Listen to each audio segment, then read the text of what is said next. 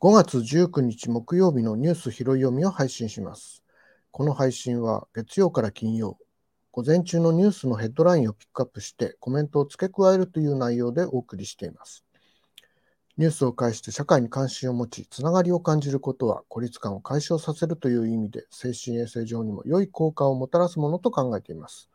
そうした意味も込めてニュースの動向を探っていこうと思っています。5月19日木曜日ですけれども、最初に継続してウォッチングしております新型コロナ感染症の先行指標となる実効再生産数ですね。5月17日時点の全国値の数値がですね、1.05。まあ、このあたりを少しずっと横ばい状態で推移しているということです。新規陽性者の数がですね、3万人台にまた戻ってきてますね。えー、まあ、全体的に、えー、入院治療等を要する人が前日比でマイナスで推移してほしいというところなんですけれども、今後どうなるかということを見ていきたいと思います。ではニュースを拾っていきたいと思います。最初はコロナ対策、園児のマスク着用推奨見直しというニュース。政府は新型コロナ感染予防のために推奨していた保育園児、幼稚園児などの2歳、2歳以上の未就学児のマスク着用を見直す方向で検討に入りました。厚生労働省に対策を助言する専門組織の会合で、今日にもマスク着用を一律には求めないという提言を出す方針だということです。今日5月19日ですね。2歳以上の未就学児のマスク着用をめぐっては、政府は今年2月、オミクロン株の流行で子どもの感染が増加したため、可能な範囲でマスク着用を進めるとしていました。これに対して専門家からは、熱中症のリスクがあることなどから慎重な意見が出ていたということで、これを見直したということですね。まあ、暑くなってきたのであの、そういうことなのかなと思います。もう一つ、まあ、コロナ関連ですけれども、水際館は訪日客2年ぶり10万人超というニュースですね。政府観光局は4月に日本を訪れた外国人が昨年同月比で13倍の13万9500人となり、一昨年3月以来25ヶ月ぶりに10万人を上回ったとする推計を発表したということです。新型コロナウイルスの水際対策の緩和で入国者数の上限を10万人に拡大したことからビジネス関係留学生、技能実習生らの入国が増加したということで、まあ、これは10万人の枠を広げた、まあ、5万人から10万人になったわけですけれども、まあ、これがあのこの、えー、推計と合致するというニュースになるかなと思います。一方、観光庁は昨日5月18日、観光目的の入国の受け入れの再開に向けた小規模ツアーの実証事業を来週にも始めると明らかにしていて、来月以降は本格的に観光客を受け入れる方針を示しているということなんですけれども、これはまあ昨日もお伝えした通りです。水際対策については、相手国、地域の陽性率に応じて検疫を緩和していくという方針を出しています。この陽性率が高い国から日本に入ってくる場合、入国時の検査や自宅待機というのは現在と同じ状態ということになります。これ、あの、アメリカ国内でもですね、その州によって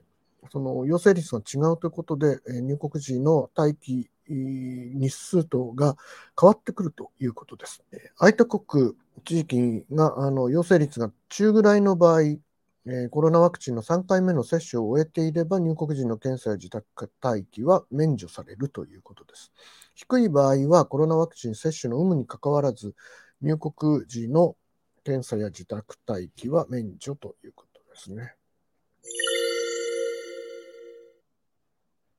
次のニュースは、維新石井氏、顔なら一番謝罪というニュースですが、日本維新の会、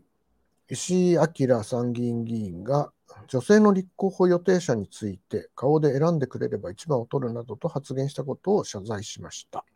これはあの第一報は拾い読みではお伝えしていなかったんですが、この石井議員ですね、第三者の皆様がお聞きになったら不快と思う人もいるだろうということで撤回させてもらった、こんな軽率な行動で申し訳ございませんでしたと語っているということです。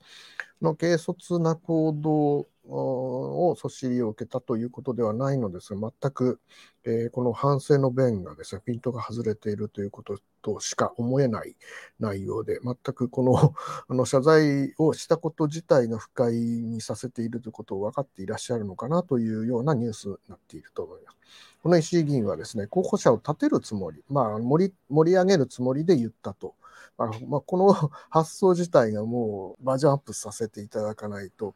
えー、困る、考え方なんだなと思います。こういう考え方の人が日本維新の会に集まっているという考え方もされるのではないかということをよく考えていただきたいですね。えー、健康美を強調する意味だったということで、まああのまあ、これ自体も全く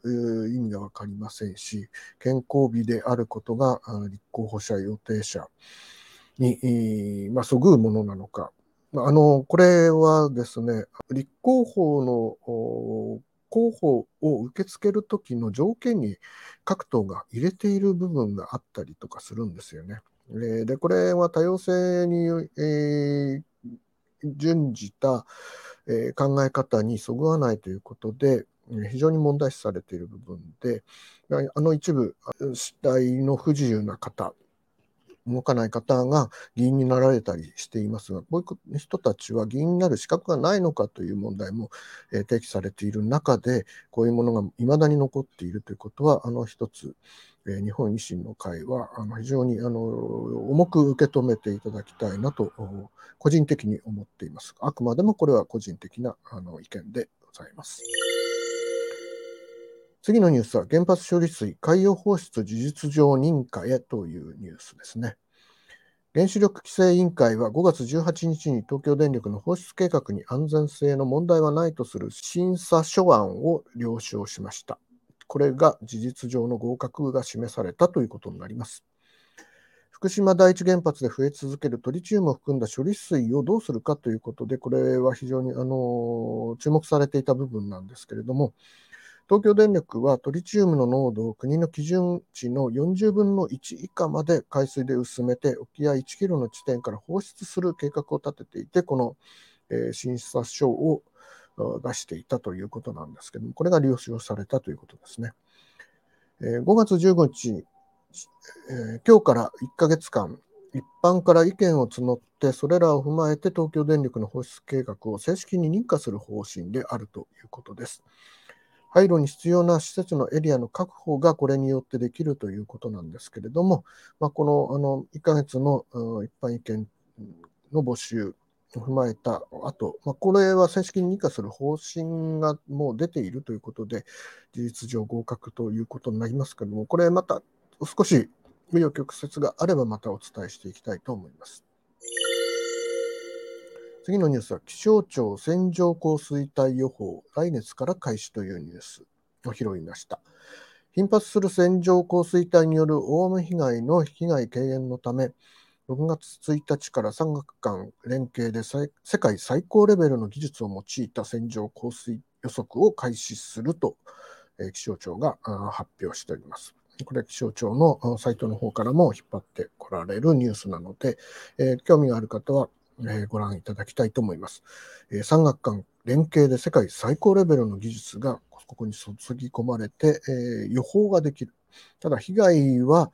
え予報では、あの注意は、うん、その場のエリアの方がするわけですから、あのこれで、えー、線状降水帯が発生したことを防ぐということはできないということは、ちょっと悩ましいところかなと思いますが、少しあの注意報が出ることによって、被害が少なくなることはできるかなと思います。まあ、こういうあの予測ができることによって対策もあのバリエーションが広がってくることが考えられるので、あのいいニュースだったかなと思います。次のニュースは、民事裁判判決までオンライン可能にというニュースを拾いました。民事裁判で訴えを起こしてから判決が出るまでのすべての手続きがオンライン可能になる改正民事訴訟法などが昨日の参議院本会議で可決成立しました。紙や対面でのやり取りが中心だった民事裁判のオンライン化が2025年度まで段階的に実施されるということです。今回の改正によって訴えるときには原告側が訴訟データをオンラインで提出することができるようになります。被告側は裁判所のサーバーにアクセスして訴状を閲覧できるようになるということに、まあ、これがまあ第一段階ということですね。裁判所で行われる口頭弁論は、ウェブ会議でできるようにもなって、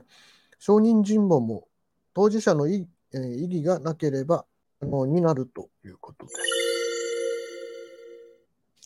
このほか、各メディアトップニュースとしてですね、山口県阿武町のあの誤振り込みの